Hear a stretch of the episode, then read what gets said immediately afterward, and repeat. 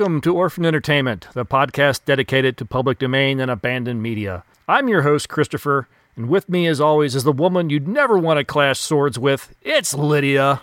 Zounds! but we'll come back to that in a oh, minute. thank- oh yes, zounds. That's a Zounds! that's a great little callback there. It's the era. Mm-hmm. We always need a good zounds. Indeed. Well, before we go any further, I want to first thank everyone for tuning into the show. We really do appreciate it. Orphan Entertainment is available wherever you listen to podcasts, and if you have the option to do so, please rate and review the show. It really helps get the show out to more people. Another great way to get the show to more people is by you sharing the episode on whatever social media platform you use. For instance, you're a Facebook user. You can share our stuff there, and a place that you can share it from is our Facebook group. And this is also a fantastic place to know what to get an idea what we're going to be covering next, and an easy place to leave any comments on the films or episodes. We do have a YouTube channel where you can watch many of the films we have covered here on the show. Just go to YouTube and sort search for Orphan Entertainment. And if you'd like to email us with any comments, suggestions, or feedback on this or any episode, please type or record a message and send it to orphanedentertainment at gmail.com. Speaking of support, you can now buy us a coffee. Follow the link to Ko-fi, K-O hyphen F-I dot com, and you can make a one-time or recurring donation to help support the show. You can find links to all of this on our webpage at orphanedentertainment.com. Speaking of email, we actually got an email to read on this episode. A little bit of feedback. Yes. Kurt Fukuda has written us. I believe he's probably one of the few people who has done it repeatedly. Hi, Kurt. Thank you very much, Kurt. He says, Hi, Lydia and Christopher. Thanks so much for the episode on Attack of the Giant Leeches.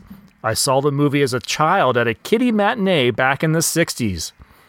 In San Jose, the Esquire Theater on Santa Clara Street offered kiddie matinees on Saturday afternoon in the 1960s.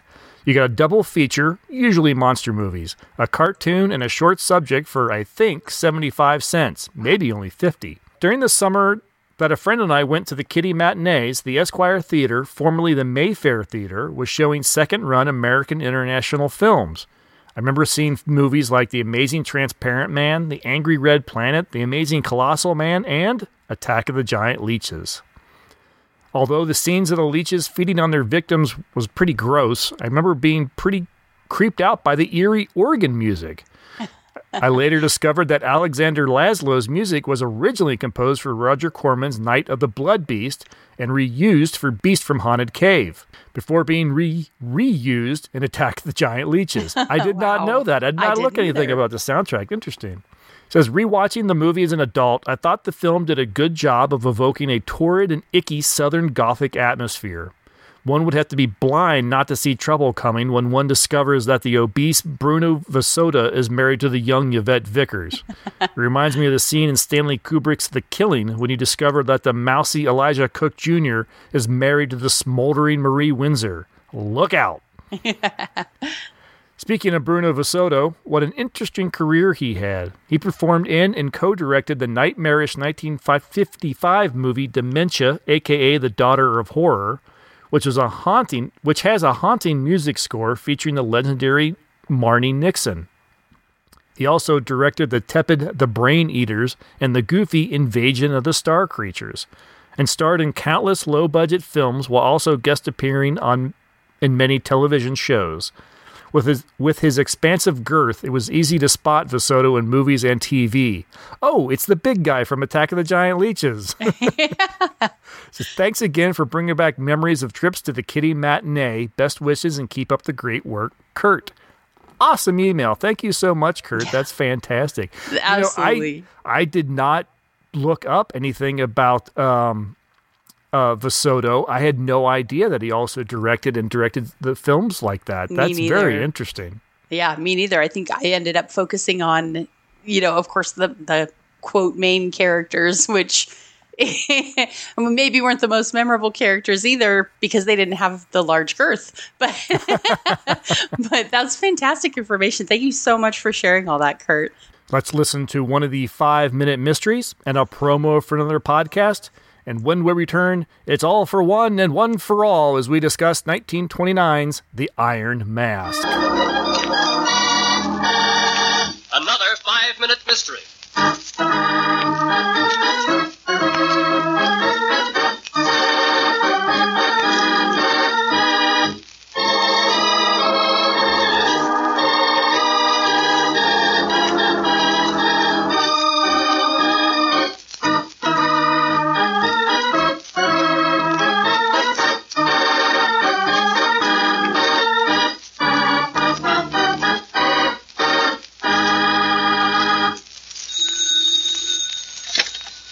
Evans, Homicide Bureau. Lieutenant, this is Dr. Norton at the city hospital. Oh, yes, Doctor. What can I do for you? I'm afraid I have some business for you, Lieutenant. I have a corpse down here that may be of interest to you. I'm only interested in a certain type, Doctor. Unless this is a case. This of... is directly in your line, Lieutenant Evans. It's murder. Where's your late patient, Doctor? In here, Lieutenant Evans. The identification on the fellow? No, his pockets were empty. Well, there's your man, or what's left of him. Mm, pretty well carved up, isn't he? Yes. Death was caused by a knife into the heart. All the other wounds were merely an anticlimax. Speaking medically, of course. Which one of your ambulance men picked him up? Oh, I'm sorry. I should have told you before this. But he was brought in here by a motorist who picked him up at the side of the road. Did you get the fellow's name and address? I did better than that, Lieutenant. I asked him to wait until you got here. Good. I'll see him right away. Where is he? In my office. Down this way. I have a hunch he'll prove interesting. A man who'll give a ride to a corpse. Tell me, Mr. Scott, what time was it when you picked up the body? I should say it was about 11 o'clock in the evening, Lieutenant. I drove directly to the hospital after that. That was a pretty isolated road you picked to go riding on, Mr. Scott. It's an old habit of mine to avoid the holiday weekend traffic, Lieutenant. I always use the back roads. Was the body still bleeding when you found it? I suppose so, Doctor. He was dead, but I put him in the back seat and rushed here as quickly as I could. How long was that ride, Mr. Scott? Uh, about a half hour, Lieutenant. I estimated the death to have occurred about 9 o'clock this evening. That was an hour before Mr. Scott discovered the body. Well, that's about all the information I'll need right now, Mr. Scott. You'll be asked to come to the coroner's inquest, of course. I don't mind that, Lieutenant, but my time is rather valuable. I hope to be compensated for it. I'm sorry, but I don't handle that angle for the city. Is there any sort of claim I filed to get the back seat in my car fixed? What happened to it? The covers are all blood soaked. I told you I don't take care of that sort of stuff. I thought murderers were your business, Lieutenant. They are. But you don't mean. I do, Lieutenant. If you pardon the doctor's intrusion, I'll have to diagnose Mr. Scott as suffering from a malignant case of murder. What clue did Dr. Morton discover that led to his analysis of the crime? In just a moment, we'll know, but first.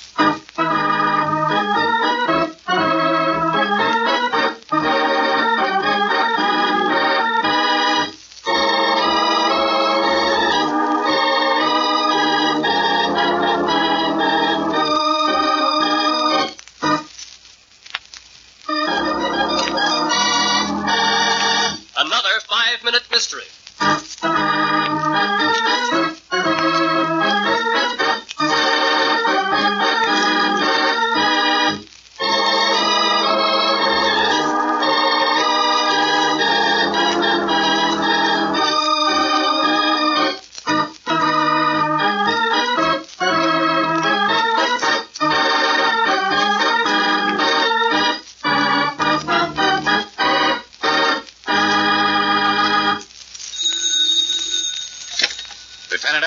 Homicide Bureau. Lieutenant, this is Dr. Norton at the city hospital. Oh, yes, Doctor. What can I do for you? I'm afraid I have some business for you, Lieutenant. I have a corpse down here that may be of interest to you. I'm only interested in a certain type, Doctor. Unless this is a case This of... is directly in your line, Lieutenant Evans. It's murder. Where's your late patient, Doctor? In here, Lieutenant Evans. The identification on the fellow? No, his pockets were empty. Well, there's your man, or what's left of him. Mm, pretty well carved up, isn't he? Yes. Death was caused by a knife into the heart. All the other wounds were merely an anticlimax. Speaking medically, of course. Which one of your ambulance men picked him up? Oh, I'm sorry. I should have told you before this. But he was brought in here by a motorist who picked him up at the side of the road. Did you get the fellow's name and address? I did better than that, Lieutenant. I asked him to wait until you got here. Good. I'll see him right away. Where is he? In my office. Down this way. I have a hunch he'll prove interesting. A man who'll give a ride to a corpse. Tell me, Mr. Scott, what time was it when you picked up the body? I should say it was about 11 o'clock in the evening, Lieutenant. I drove directly to the hospital after that. That was a pretty isolated road you picked to go riding on, Mr. Scott. It's an old habit of mine to avoid the holiday weekend traffic, Lieutenant. I always use the back roads. Was the body still bleeding when you found it? I suppose so, Doctor. He was dead, but I put him in the back seat and rushed here as quickly as I could. How long was that ride, Mr. Scott? Uh, about a half hour, Lieutenant. I estimated the death to have occurred about 9 o'clock this evening. That was an hour before Mr. Scott discovered the body. Well, that's about all the information I'll need right now, Mr. Scott.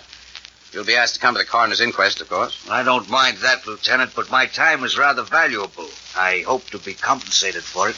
I'm sorry, but I don't handle that angle for the city. Is there any sort of claim I filed to get the back seat in my car fixed? What happened to it? The covers are all blood soaked. I told you I don't take care of that sort of stuff. I thought murderers were your business, Lieutenant. They are.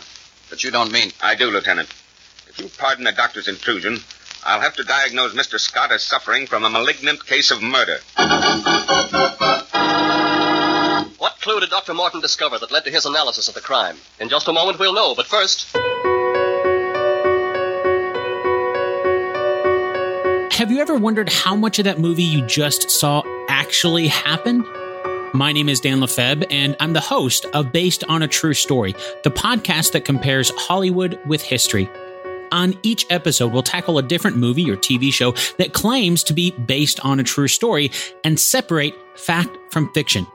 So when you're ready to learn how much actually happened, search for Based on a True Story in your favorite podcast app of choice or find it over at basedonatruestorypodcast.com.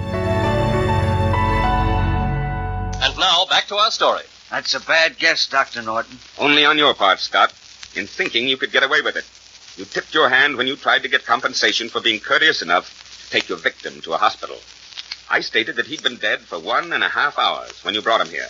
You claimed to have found the body an hour after its death. Assuming that to be true, the back seat of your car never would have been soaked with blood. The only circumstances that could have made that possible were for you to have killed him in that back seat, where he bled to death. Backseat drivers and backseat killers. They're all alike. They just talk themselves to death.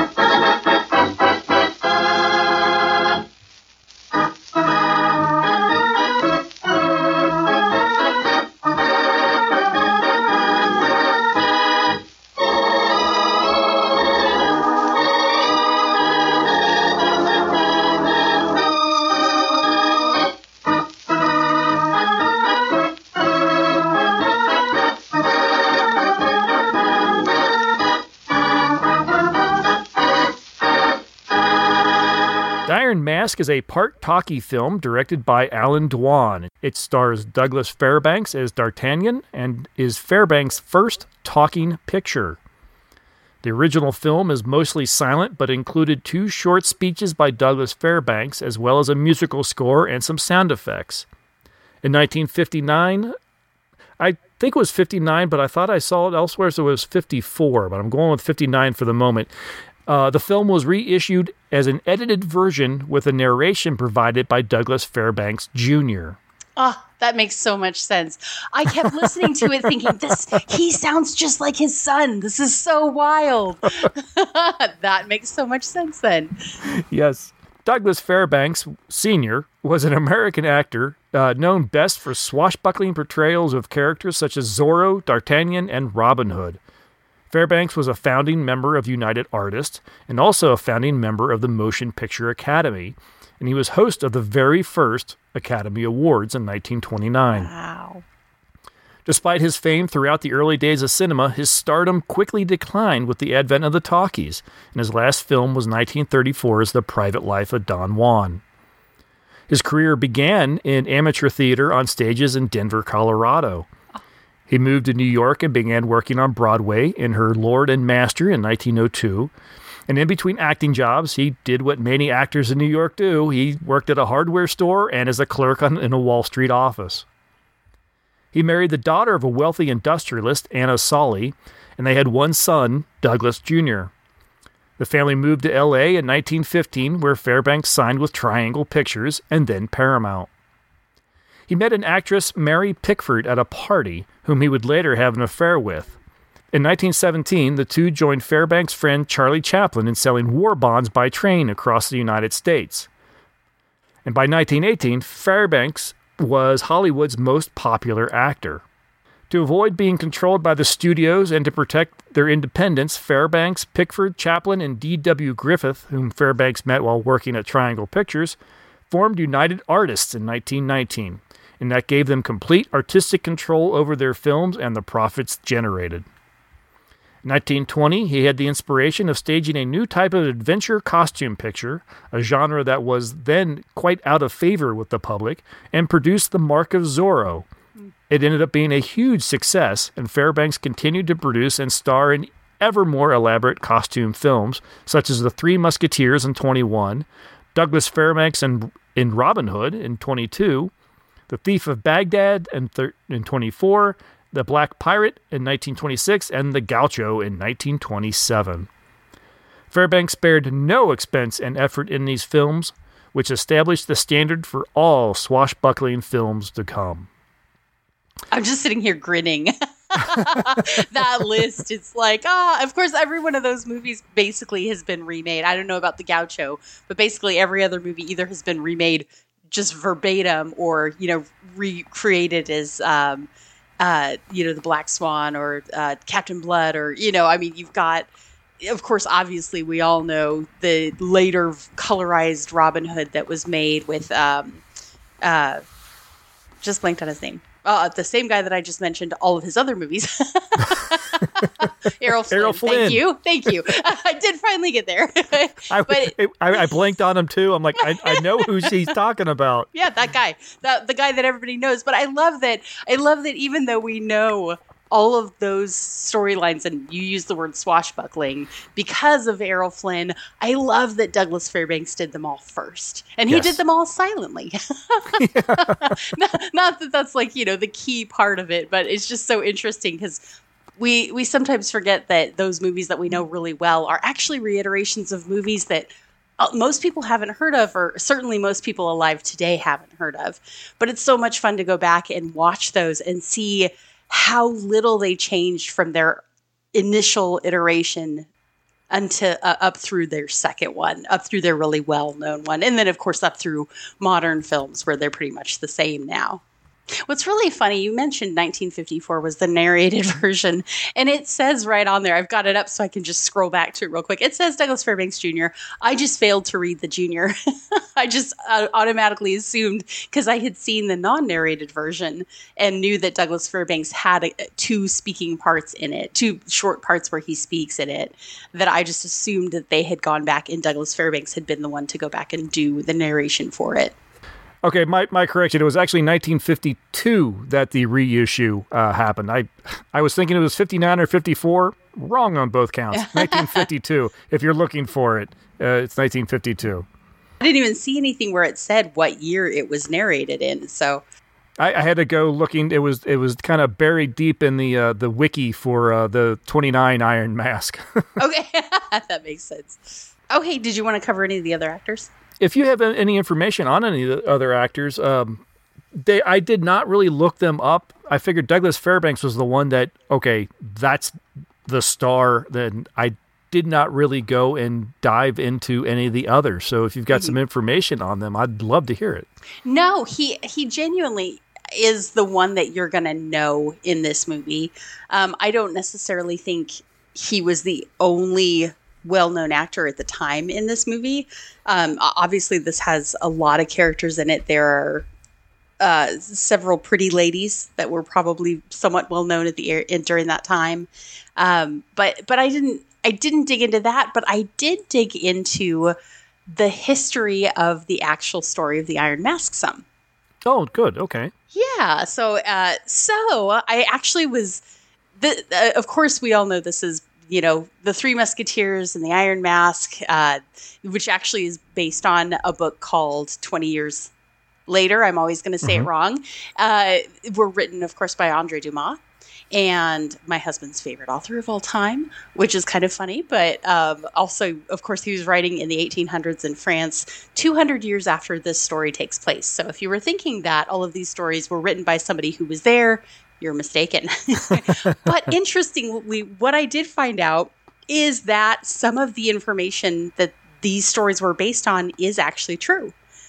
And I had no idea. Of course, I know there was a, a really a Louis XIV, the King of France, and of course, I know there were really cardinals. But beyond that, I didn't realize that actually there are several characters in here that are s- several events in here that are at least based on a grain of truth. One of which, of course, if you've seen the recent version, the recent iteration of this with Leonardo DiCaprio, Gabriel Byrne, all of those fellows. Um, it starts off saying that the man in the Iron Mask really existed, and when they broke into the Bastille, they found an entry about a prisoner, the man in the Iron Mask. Apparently, that actually is true. Mm-hmm. There really was an entry. Now, whether that was there before they broke into the Bastille or somebody added it afterwards to add a little bit of spice, we don't really know. But it turns out there are contemporary accounts in written in the 1600s in a diary of one of the lieutenants that was responsible for maintaining the Bastille and the prisoners there that there was actually a prisoner who was required to remain masked the entire time he was there. And beyond that, he was actually brought from um, the Ile de Sainte Marguerite, maybe, definitely by the person who was responsible for, who was the governor of that era. And so it's just interesting there that there's a lot of this uh, some of this could have been actually true. The thing that really surprised me, because maybe if we've heard before, yeah, there really was a man in the iron mask, and whether we, you know, whether that's really true or how where it was created, um, the character of D'Artagnan was actually based on a real person. Oh, that's I, interesting. I had no idea. I didn't either. So he was based on a person named Charles de Batz de Castle, Castelmore d'Artagnan. I'm going to not pronounce it well either. Here, I thought my French classes in high school would serve me well, and I'm failing, but that's okay. Uh, he was actually, he did actually live between 1611 and 1673. He was actually a French musketeer. He did actually serve Louis XIV, and he was captain of the Musketeers of the Guard. Wow. So, yeah. So D'Artagnan did not die at the end of. Uh, Oh, I should should have backed that sentence up. I don't want to give that spoiler away. Uh, he, so, uh, so Dart- the real D'Artagnan does actually apparently have a gravestone somewhere, and he uh, he did die in. I think I already mentioned 1673. He was a real historical figure. He actually was really a musketeer, and uh, all the rest of the musketeers, uh, Athos, Porthos, Aramis, are completely fictional. But it's interesting that the the third musketeer who's not actually one of the three musketeers. The fourth musketeer the fourth musketeer the yeah. fourth musketeer of the famed three musketeers was actually based on a real person. Uh, so and, and i gotta we're not um I I ran into this for to some of this information. I have to give a little shout out. There's a podcast called Based on a True Story. Uh, the guy that does that, I'd never listened to it before. Ran across it while I was doing a little bit of looking into this. Uh, if you guys have a chance to go check him out, he has a lot of information and he uh, keeps track of where he gets his details from. So I have to give him a little shout out because. I was just baffled to hear the amount of information that was probably accurate that or that inspired at least the story. So it's pretty it's pretty cool. I think it's interest it makes it a little more interesting to me to go, oh, okay, so yeah, of course there was really a Louis King of France. And of course we know that there was some civil unrest going on at the time, but there are other details that are involved in here that it's not just purely fictionalized. This isn't an alternate universe telling of the story. It's a conjecture about what could have been going on at the time. So it's right. pretty interesting. Yeah, very. That's very cool. Thank you very much for that uh, little history lesson. And uh... the other thing I didn't mention, sorry, of course, these were all written in French. Uh, and the thing that I just got super thrilled about today while I was, you know, thumbing through one of the translations, because no, guys, I don't actually read 1800s French, is as I'm reading through, the guys, they keep saying zounds. I was so excited. so there's a translation, 1998 translation of 20 years later, and uh, it says zounds something like 25 times in the book. So if you guys want to get some more zounds out, you didn't get enough in the Scarlet Pimpernel, go look up that translation by David Widger. nice. The Three Musketeers has always been kind of one of my favorite subjects of films and anything with the swashbuckling swordplay kind of thing. And the Three Musketeers are always really great for that. So I, I, I eat that stuff up. So I'm always happy when I stumble across a new version of the, a Musketeer uh, story. I'm sure there are still plenty that I have not seen, but when I do stumble across them, I, I just really enjoy them. And this one is no no exception. It's the original Buddy movie. Yeah, honestly, honestly, you're right. The Musketeers are the original Buddy story. Buddy story, yeah. They they are three guys out for a romp, and they get into all kinds of crazy adventures, and they prevail. and it's super entertaining. And and how many stories and characters do we know throughout the film history that are the well, I'll do anything for my friends and I will die for them and you know that whole thing. And despite no matter how much distance or time has passed when the, when they're called they come. Mm-hmm. iconically there aren't that many iconic you know trios or duos even where you you immediately go oh yeah that's any you anybody you say the three musketeers and they know exactly who you're talking about and they know the candy bar I wasn't going to get yes. away without saying that the whole podcast. So. but but it is a, it's such a well known story, and they're so inspiring to people. You know, I think it, it they they talk they speak to what human humanity wants human humanity human persons want and we're we're always looking for somebody to make a connection with and we all want those best friends where it's just like anytime anywhere whatever i need i can always call that person. And the, these these guys I, I can't think of any certainly must be stories that are this kind of iconically for again lack of a better term buddy stories. I, but i can't think of any. I'm going. I'm racking my brain through history, trying. I mean, you know, you have things like Jason and the Argonauts, but that's not like three guys. It's like you know a whole ship full of. You know, you've got the Forty Thieves. You've got you know big groups of people doing things, but you kind of don't get to that almost star level notoriety. I, I, I can't. I'm. If you guys can think of of an example I'm missing because I'm positive there must be some out there. I'd love to hear what you guys think of when you go, oh, yeah, there's this group of three guys or two guys or four guys, and everybody knows them. Being a sci fi fan, my f- initial and my first thought always goes to Kirk, Spock, and McCoy. I mean, but there's so much later than this. I'm yes. trying to oh, think anything yes, before this. And, and I want to know if you guys think of somebody where you're just like, oh, yeah, back. I can't think of anything. Uh, yeah uh, maybe David and Jonathan out of you know biblical history, but even that, you know, you don't hear, oh yeah, man, and then they went off and did this cool adventure together. It was kind of more like, yeah, they were buddies, and then we move on with the story. So I'd love to, I'd love to know what other kind of stories touch on this, if there are any. Maybe there aren't. Maybe, maybe this not. is kind of the first one. You you you mentioned that people uh, know those stories so well. I'm guessing for the most part, people don't know the original actual stories as well as they know the film versions based on them. And most of those film versions are often probably nowhere close to the original yeah. novels. True. Well, and you know, you take it other than account. the fact that it is the Three Musketeers and they are the you know the the three or four friends that can't be defeated and are always at each other's sides uh, no matter what, willing to go against all any all, any and all odds, mm-hmm. you know, because they have right on their side. Yeah, yeah. I mean, I, the as you were talking, I was thinking the uh, original Grimm fairy tales. They would have, you know, the the guy that went out and adventure and then he as along along the way he meets a really strong guy and he meets a guy that can reach really tall you know and then and he gathers his band as he goes and then eventually you know they defeat whatever and he wins the heart of the princess. But this is more uh you you don't see them coming together you just jump mm. full on into their at least you know in the stories that we see. I suppose we should all learn french so that we can go back and read the originals yeah, well, if if there was ever a uh, a reason to learn French, I think that might be it. it's a pretty good reason.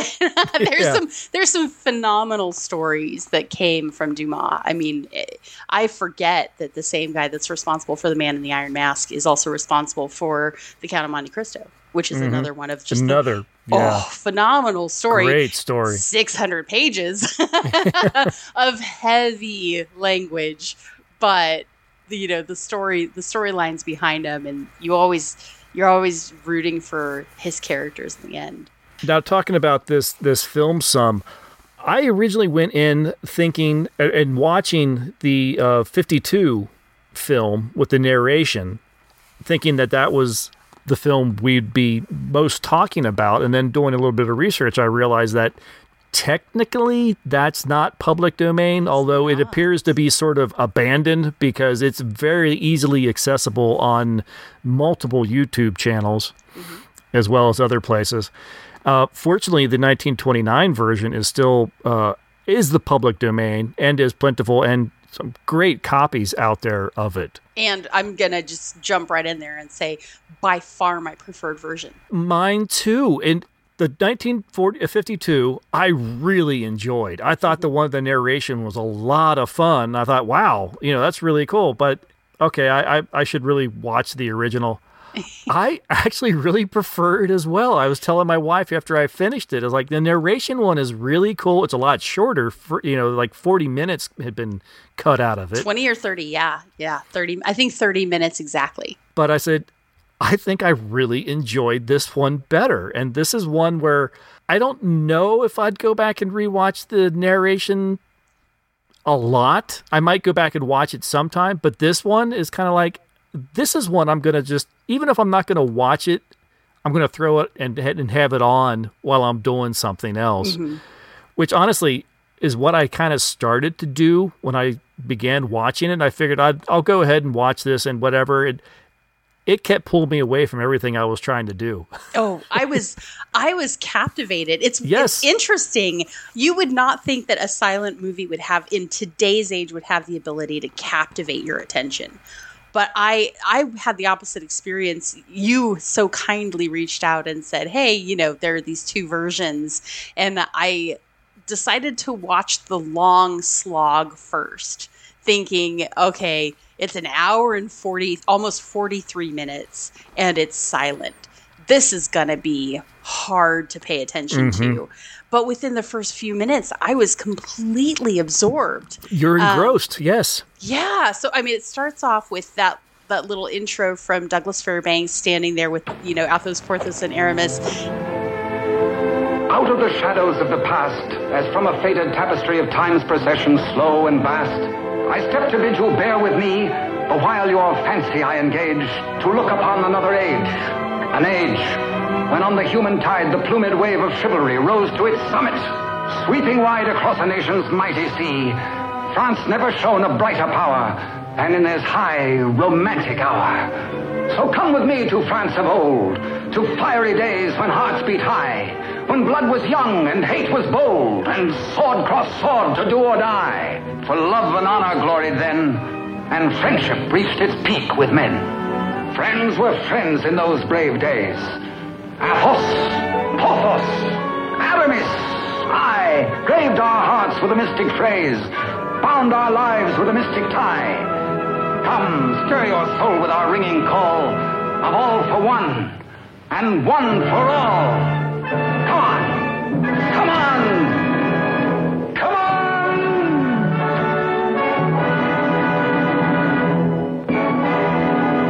on. There's it's a 30 seconds or a minute, and then it goes into the silent storyline.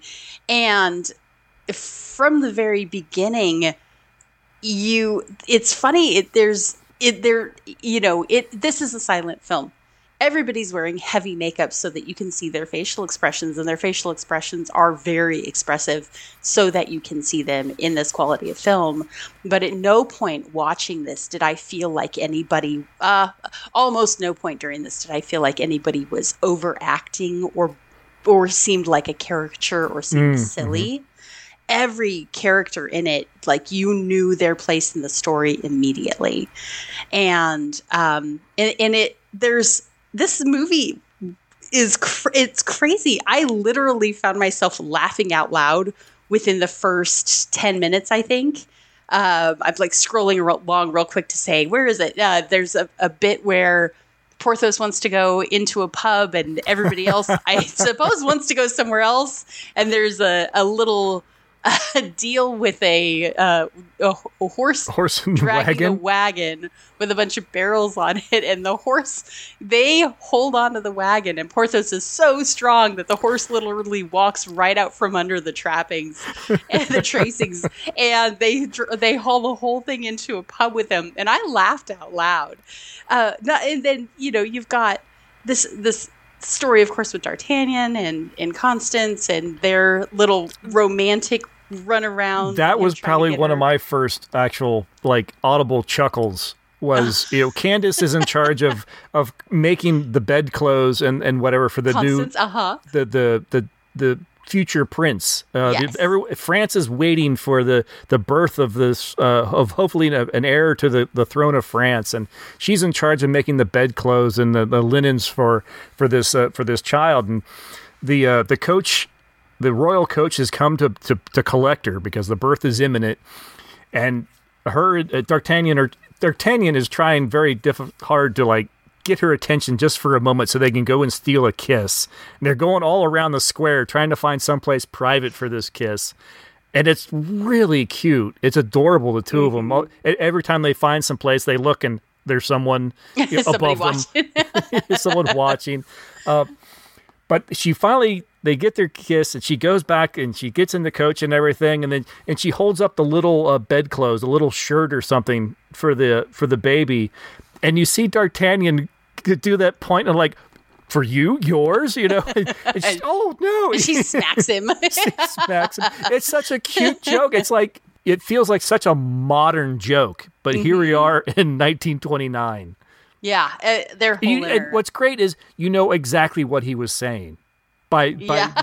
it, the way he motions when she does it and her expression. You know exactly what was said. Yeah, and that's I think that's what about this is yes, there are title cards and it is you know, there are dialogue cards that happen and there are little explanations, but you almost don't need those. Just you can tell everything that's going on from the acting and from the direction.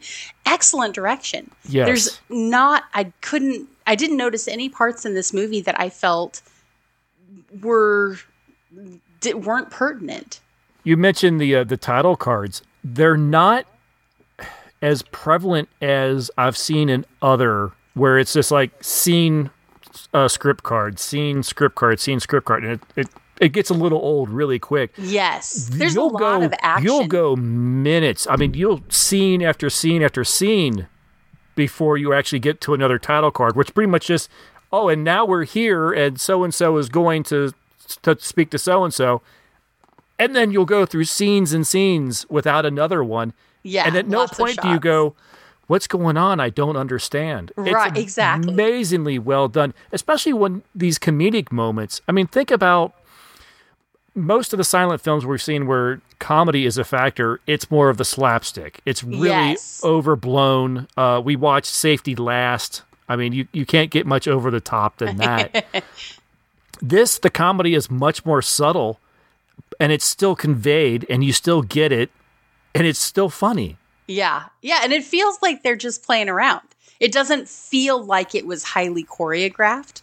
I mean, obviously, there's some setup for some of the things that happen, but it, even like the part that you're talking about where they're trying to find a place to kiss, there's a moment where Douglas Fairbanks, our D'Artagnan, hops up on a short wall and reaches for Constance and he grabs her arm and you think he's going to pull her up on the, the wall with him and he swings her straight over the wall and into the grass on the other side. And mm-hmm. the, the, the movement of the characters in this are they're just captivating. They don't do anything that you expect them to do. Like 100% of the time you're like, "Oh, I didn't see that coming." Right. I love uh, after they finally get their kiss and he, you know, they're going, they're back to the wall and she wants help over the wall. And so he keeps pretending to like, Collapse. oh yeah, yeah. Let me put my hand down. She puts her foot and oh, he slips and then oh, yeah, he gets on all fours. I'll use my back as a step and then he yeah he collapses He onto the ground as she himself. steps on him. I love I love too the first time, It's you know. so playful. yeah, she like she like shoves him and then he collapses under her foot and she kicks him. I love it. It's so funny. I laughed out loud when she kicked him because I was like, yeah, that's probably what I'd do too if he's messing around with me and I've got to go to the palace. And you're also you know, oh, we should mention the kiss, we, which we don't actually see. Uh, you know, a woman above is so nice. You know, they're trying to find this private kiss. There's no place to go, and so this woman has this giant wick, this giant wicker basket that she drops on their Drops head, on so they can finally have this private kiss. So you don't see this kiss, but but what you see is their you know their their uh, torso and their legs below them and everything, and you see their bodies kind of come close together, and you're thinking that's a sexy kiss. yeah, yeah. Well, gosh, I mean, we're and at this point we're what five minutes into the movie, ten minutes into the movie. Right. This is an hour and forty two minutes. We haven't even gotten to the point where the the queen has her baby, and the king, in you know, full of joy and pride that he now has a son, carries it out onto the balcony. Everybody goes out to celebrate, and Constance, who's finally made it to the palace finally eh, see here's the queen calling for help and goes and gets the midwife and a second son is born and so suddenly, you know, this might be a story that you guys are all familiar with, but maybe you're not familiar with it. Uh, this is a, a this is part of the story that none of the other movies cover. Um, I've uh, ran across a 1977 version with Richard Chamberlain that we're going to have to talk about after this because I absolutely have some things to say, even though it's not out of copyright. But it also starts where the 19 eight, the 1998 one does, where Louis and Philippe are already grown. And so this movie is unique because it starts from the birth of the, the princes and explains how they get separated. And Right. the cardinal understanding that uh, a second son has the potential to tear apart the kingdom and cause rebellion and you know there there could be power struggles people that take advantage of the fact that there are two children to try and create a power struggle. And so for the good and you don't understand it at first but for the good of France he decides to hide the second child away. And the the whole it, it, you know resulting in Constance being kidnapped and taken away to an abbey and subsequently stabbed which I didn't see that coming. Holy cow, you know, 1929 and here's a woman getting stabbed. Ah, you know, in this movie. Um and, and then and it seems that at that point this the knowledge of the child is lost to everybody but the cardinal and his his yicky subservient guy that he's booted out Yeah, Count de Rochefort, which is the uh, was Richelieu's lackey who uh, gets uh, ideas of his own. Yes. And interestingly, in this version, so Richelieu, who is responsible for, indirectly responsible for Constance's death, uh, is at the point of having revenge visited on him by D'Artagnan. And he says, Wait, I've got your friends. If you want them to live, you have to let me live. And of course, D'Artagnan, being one of the four musketeers, says, Of course, you have to save my friends. And Richelieu, who in this is not actually the bad guy. I gotta, mm. I have to re, I have to reiterate that it's so different from the other version that yeah, thank you. with. Because I was going to say all the more modern Three Musketeers. I was saying Richelieu is the bad guy. The Musketeers end up having to go against Richelieu. in Yeah. every film I can think of. And I think that they compress it for the sake of modern filmmaking. Yes. But in this version of the story, Richelieu, it, he, he, he- the bad thing that he does is he says, because you tried to take revenge against me, now all four, the th- other three musketeers, you're all banished to your own place, your own um, Provinces. home- thank you, provinces, and you're never to see each other again on pain of death. And D'Artagnan, you have to come back and serve the king. And so that ends this this play and the next thing you know it's 20 years later Twenty years have passed and more since Richelieu bent his iron will to break the bonds that held us four. But Porthos, Athos, Aramis, I will ride once more. Once more we'll heed the clarion call of all for one and one for all.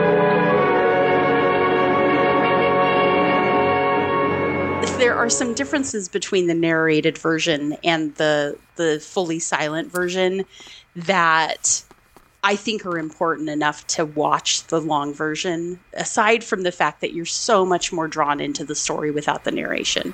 And you're so much more involved in the actions of the people. And I, I just think it's so in, so incredibly much more enjoyable. As- Aside, I mean, t- to say nothing of the fact that when uh, when Constance is stabbed, I'm I'm sitting there crying. I'm actually crying, like actually watching the silent film, crying. Fairbanks does an believe it. amazing job conveying the sorrow. I mean, his world has just been destroyed with the death Yeah. of Constance. Uh, when he he picks her up and slowly walks with her, and you just you could see the pain in every step. Mm, and even his facial expressions when he's kneeling over her as she's dying saying saying her last words the other one. You know they both of them i think you're it's you're the moment in the moment i found myself so intensely focused on their lips trying to read their lips and see what they were saying to each other. I forgot absolutely everything else happening around me. It, and it, it it sounds like I'm exaggerating and being like, oh, but I, it, but it's just absorbing. They're, Yes. you're so convinced these people are meant to be together that it's just devastating when she's killed. You know, it's the strangest thing you just mentioned that you're trying to read their lips. This is a, a moment where I'm watching the film. It's a silent movie. There's not title cards coming up all the time. There's not subtitles. So- But despite the fact that you can't hear a word they say, you finish the movie feeling like you heard every word. Absolutely, absolutely. And and it's I think part of it is that these are people these characters are true to humanity. You know what you would be saying in that moment. They and they don't try to they don't try and get flowery with it, you know. They're just saying, "Look, this is this is how people feel in these situations.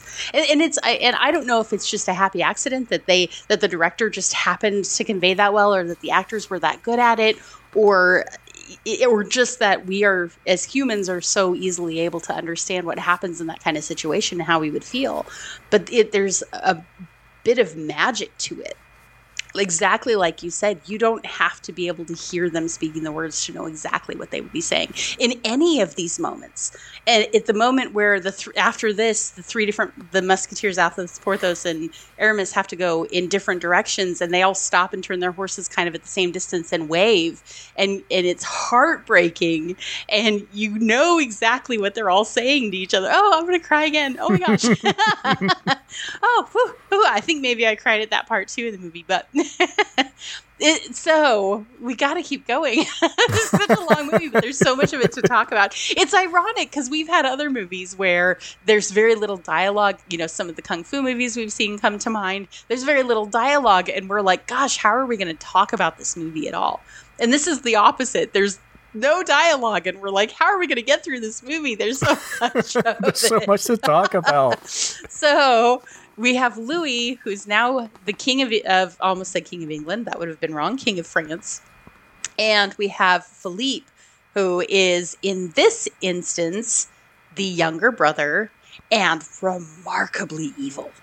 Oh, And yes. I gotta say, William Bakewell is the uh, the young man that they that they cast as Louis, and well, I think they don't even call him Philippe in this movie. I, I'm sorry, I, I pulled that. no, from I, I don't think they do. I don't think he ever gets a name. No, so, He's just the other one or the twin. Yeah. yeah. He's let's see, he, in his role is twin brother. Yeah. So he doesn't even have a name in this. He's the twin brother.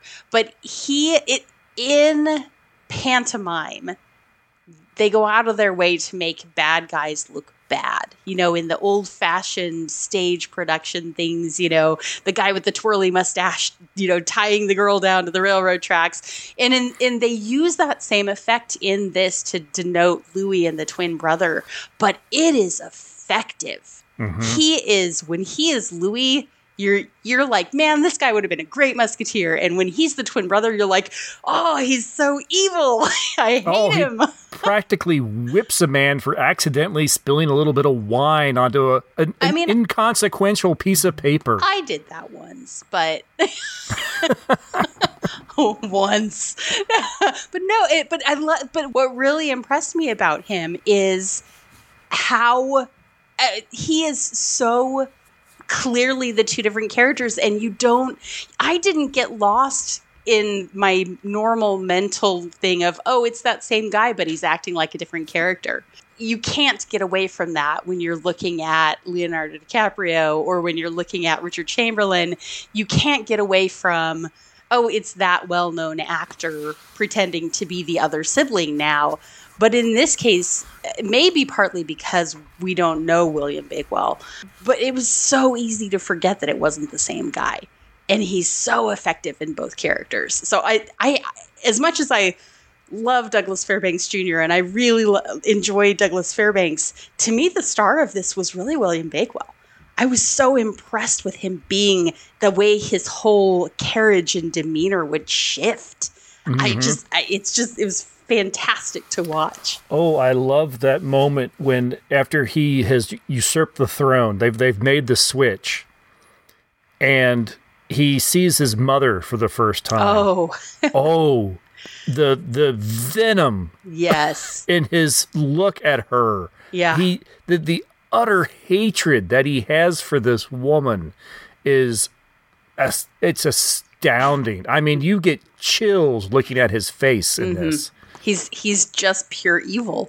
And and I, I love that early on in the movie when the boys are five or some something five or six years old, and um, it shows you know here's Louis at court with his father learning to be courtly and you know learning how to bow correctly, and then here's the twin brother and he's being offered a drink by the servants at this little cottage or you know this little estate where he lives, and the kid just throws the drink on the ground and stomps away. And it's like from an early age, you know, obviously you've got the good brother and the bad brother, but they set that up early on. I love, though, that they don't just rely on that backstory, that you continue to see. Uh, you, you, that he continues to portray that, and every time he reacts to anybody, he even I love it's a part I keep saying I love I'm sorry. But it's a part where they actually change him out and he goes into the bed and they and the servant closes the bed clothes around him closes the curtains around the bed. And he you know kind of curls up in the bed but he's looking around like he's freaked out like oh is somebody watching me? Somebody come and get me. And you're you're just like ooh this is this is not the man we want on the throne. He's mm-hmm. oh he's just exceptionally good I think he's just going to be my favorite part of this movie. He just is. Well, and it's fantastic that they make that that difference. They, he does such a great job being the two different men mm-hmm. that when it comes time, you know, when everything is kind of discovered, D'Artagnan has no problem recognizing the true king for who he is. They set up the whole idea with the the the coin broken in half, and you you put them together, and that's how you're going to know that uh, they're uh, that he's really the truly the the, the real king, the real king, sure. the real Louis, and that gets kind of thrown to the side. It's not necessary. D'Artagnan yes. knows immediately yeah. that no, you're my true king. And appreciatively, we know too. I I yes. really appreciated that when they would switch back and forth between the two brothers because obviously they couldn't have them in the same frame at the same time. We aren't to that level of technology no. yet. 1929, but you no matter which one you were looking at, you knew which one it was. Yes. And you know, you say that, yes, they had to do it there was no split screen or anything like that. It was just one scene and then the camera turns and it's the other person or whatever. Mm-hmm but it's still done really effectively. That it you is. Do, you almost don't notice what they're doing, and exactly. You, you kind of if you as long as you don't think about it at all, it's like, oh, there's two people there. Yeah, oh, you never question, especially at the point that you've got them both in the catacombs under the palace, and you know they're they're having that face-off moment where they confront each other for the first time. You know, granted in in the you know position where Louis has no recourse but to go along with it. You still the reactions to each other, and oh, the, you mentioned the look on the twin's face when he sees his mother. The look on his face when he looks at Louis, and it's mm-hmm. just utter hatred. That was the moment for me where I forgot it was the same person because you know it's unthinkable that you would look at yourself and just hate with that much hatred, like pure venom. But because it, it makes you completely forget that they're being played by the same character. I, I'm almost sad we're talking about this because I don't want to spoil it for people. I don't want them to be watching it going, "Oh yeah, I see what they were talking about there." I want you to be absorbed in the movie because want you to that experience good. it, experience yes, it yourself. without thinking Yeah. about uh, how we talked about it. You know, of course, then the twin has an iron mask put on his head. He's taken away. You know, and that and that's it. That's the end of the movie. No, it's not the end of the movie. and D'Artagnan is beset by hoodlums and uh, apparently killed. And this it's worth mentioning that part is completely chopped out in the short version, where we think for a moment, "Oh, D'Artagnan's been killed." They just just wipe it out completely and say, "Oh no, just kidding." They don't even say, "Just kidding, he wasn't killed." They just say, "D'Artagnan, D'Artagnan was never killed." They don't even say it looked like it, but he wasn't. I, Instead, they just I, say, I think "He you blinked. was." I think you blinked or something. No, that that scene was in the narrated. I remember seeing it. But I went back and watched, and so they reorder some things in the narrated Yes, one. they do. Yes. And when when they do jump on D'Artagnan, it does go back later and show how he wasn't actually killed, how he got hmm. out of it. But in the silent version, it shows first the hoodlums version of it. Oh yeah, we killed him, and this is what happened. He shot the guy. The the, the he shot the guy. The guy fell in the water, and then we stabbed him and chucked him in the water. And it, for a minute, for a couple of minutes there, you don't know that's not what actually happened. I mean, of course, you're assuming that's not what happened because it's D'Artagnan, but it does not show that version in the narrated part. It hmm. just skips the it skips the bad guy's telling of this is how we killed D'Artagnan, and it just goes to this is how D'Artagnan got away from being killed Uh, because I backed it up to watch because I was like, wait, did they miss like the whole point of showing this? And they did. They just skipped it. There are Okay. only a couple of short scenes that they cut, but it, like one of one of the scenes that they cut was taking Constance actually into the abbey. They skipped the part where Lady De Winter is, eh, or Milady De Winter, sorry, is uh, smacks her. Another shocking moment for me in a 1929 movie where a woman wallops another woman that's in her power. And i was like oh this is cruel this is genuine cruelty. And they leave it out in the 1952 version which of course 1952 you can't show that. Hmm you can't show that anymore. So uh, there are a couple of things where oh anyway uh, so some interesting switch arounds that um, that make a lot more sense when you're watching the longer version and then and then it's kind of funny at that point once the once louis is taken off you know with the iron mask and sent to um, the chateau of the river or something Yeah, or it was the, the River Castle. the right? river castle um at that point which would have been the bastille but would, i guess that they really needed a river castle instead so it was there instead then it, everything kind of goes into high speed but you don't feel like it's been dragging Yeah. No, at that- at no, that not point- ever. yeah at that point we're at the point that you know we find out okay good d'artagnan's not actually dead we've only got another 28 minutes in the movie which is crazy because so much happens after that it feels like it's a lot longer than That. yeah, honestly, it's that that surprises me that you you uh you looked at the count. I wasn't. I assumed that was like, oh, that's midway, right? Mm-hmm. you kind of think that's about halfway, but it's not. It's about two thirds of the way through. It is so much fun. I I would say if someone has never watched a silent film and they're looking for suggestions, this would absolutely be one. I mean, I, without uh, any hesitation, I would recommend this to to anybody. This would To- be the movie I would recommend. If you've Yes. never seen a silent film, watch this one. It, even other silent films we've covered that we've enjoyed, they they don't ha- hold a candle to this. This is so far beyond those, at least in my opinion. I'm really impressed with this film. I just I'm not sure any other way to describe it. I mean, genuinely, I'm, I'm right there with you. This is just uh, so having having watched two versions of this movie. Clear, my clear favorite is obviously. If you guys don't know by now, go back and listen to the first half of this over again. But beyond that, there are. It, I, I'm sure there are a half dozen iterations of this, but the the ones that we, of course, know are the Leonardo DiCaprio one and the 1977 Richard Chamberlain one not out of copyright as far as I'm aware, made for TV, but you can find it online, and I very highly recommend it. Um, it's it's a different story to this one. This one focuses very very heavily on the Musketeers and on D'Artagnan. The Richard Chamberlain one, And also, so does the modern iteration, the 1998 version of it does as well. The 1977 version actually focuses very, very heavily on the twin brother and um, seems to follow some historical details that I wanted to talk about, but wouldn't make any sense in the context of the 1929 movie. So I I'm gonna actually I have to rank the 1977 version as my favorite one. Not a huge shock knowing that The Slipper and the Rose is one of my favorite movies of all time. but but the, but but it's almost like apples and oranges. This movie is so brilliant for its own f- for its own merits and you know if, if you're going to watch a silent film any if you've never watched a silent film this is the silent film that you should watch. Even if you go i hate black and white movies i hate silent films. Sit yourself down take the time watch this movie.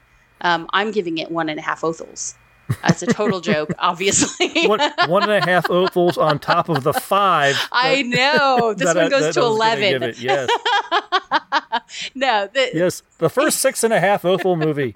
the first six and a half Othel movie. It's just there. It's it's it's funny. It's hard because it seems like I I don't even have to justify it. Just giving this movie five Othels, you don't even have to justify it. If you if you don't believe it, just sit down and watch it. Obviously, you haven't watched it yet. If you don't, and and it's I, I yeah I, I have nothing else to say about it. I kind of want to talk about the other versions a little bit because in comparison to this movie, the two, the 1998 one pales so badly, like just completely falls apart.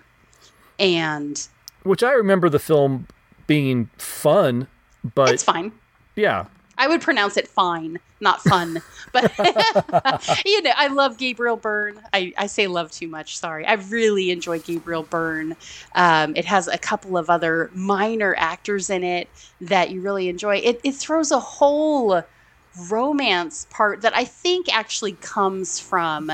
I think there's there's the book, The Three Musketeers. Of course, there's the Romances of D'Artagnan, which is a whole series that kind of make up the Three Musketeers. And then there is 20 years later, and then there's 10 years after, I believe, is the sequel to that. And I think that deals with um, maybe D'Artagnan's son or one of the Musketeers' children, Raoul, whom they bring into the 1998 version and then promptly slaughter. And you didn't remember that part, did you? nope, nope. Didn't remember that. But they bring in this whole romance with him that really doesn't add anything to the story. You don't need it there. Um, and so I, th- I felt like the 1977 version was. It, it didn't add. It, I'm one of those people that's not a huge fan of adding a bunch of useless details. Thanks very much, uh, The Hobbit, that weren't in the books.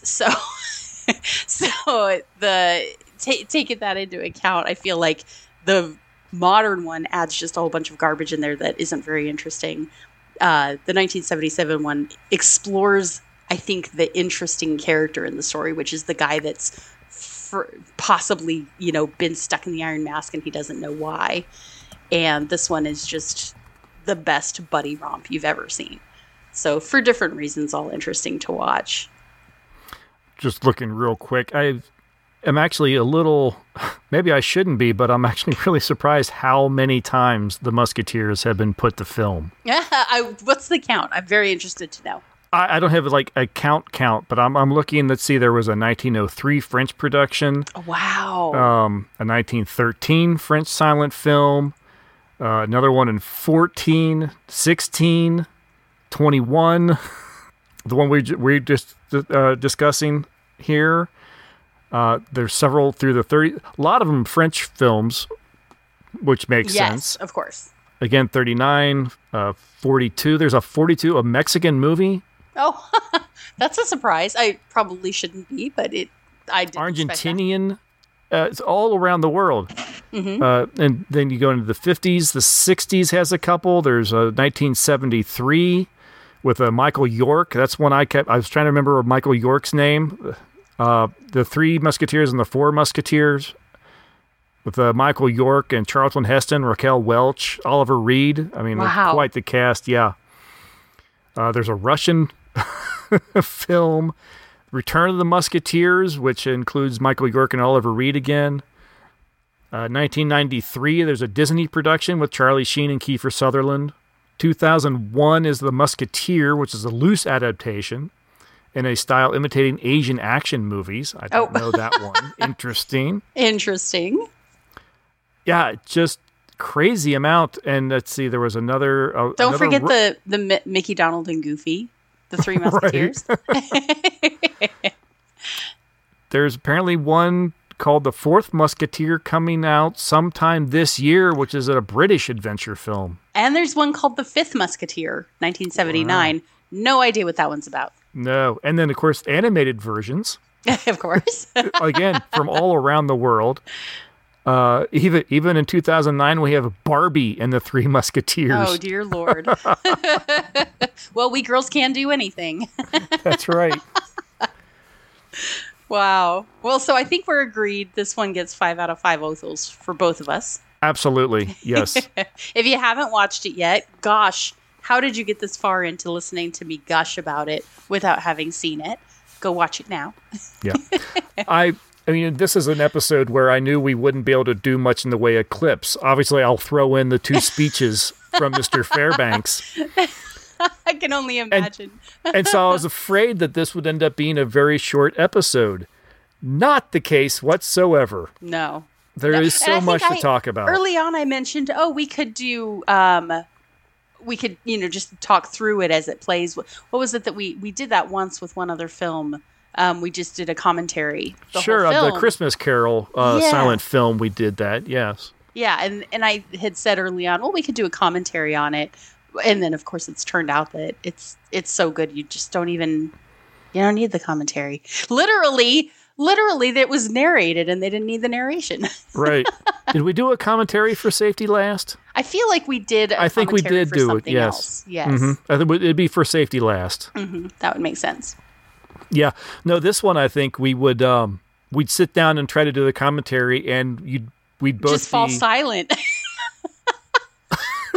exactly. Probably you'd hear periodic, ah, ha, ha, ha, and then you'd hear Yeah. me going. You'd probably occasionally hear me just go, "Oh, that was so that that was good." Ooh, yeah, or you yeah. It's- oh, I can't. Oh, Oh, no! So awful. Oh no! yeah, anybody watching it would just be like, "These people are the worst commentaries ever." Commentators we would be for Uh, that for this film. We for would. this one. I don't think you. I- It would be hard. I, I think the the the perfect example is that the narration done by Douglas Fairbanks, who has a mellifluous voice. Uh, I'm sorry, Douglas Fairbanks Jr. Uh, He's phenomenal to listen to. One of my favorite people to listen to. Oh my goodness. Well, we'll talk about my favorite movies with Douglas Fairbanks Jr. another time. Ha. but um, he he's wonderful to listen to. He does the narration for this, and I was irritated by it because I, I kind of wanted to say, just shut up and let me let me watch this movie. Why are you still talking? Not because he's bad at it, but because it it detracts. It really Yeah. detracts. Well, like I said, it was my favorite version of the three of a Three Musketeers movie hmm until I watched the full silent version. Yeah. Yes. And I, it, it literally, I told, I told Rebecca, is like of all the Three Musketeer movies I've seen, I think this is my favorite. I think I need to clarify too. I'm saying I really like the Richard Chamberlain one. It is not a Three Musketeers movie. The the Richard Chamberlain one at no point do the Three Musketeers show up. By the way, it is my favorite Iron Mask movie. Mm-hmm. But this is the Three Musketeers movie to watch. Yeah. hundred percent. If It really is. to I clarify, don't I- go watch the '77 version thinking, "Yay, another Three Musketeers." You're going to be really disappointed. They're not in it. yeah, this is the movie to watch for that. all right. Well, I think I will put an end to this before we just continue to gush on it because we will. Uh, Lydia, thank you so much. I'm so happy that this turned out to be such an enjoyable experience for Me both well. of us. Absolutely. We'll be back in another month with another film. Until then, thank you very much for listening. I guess we'll just say goodbye. Bye.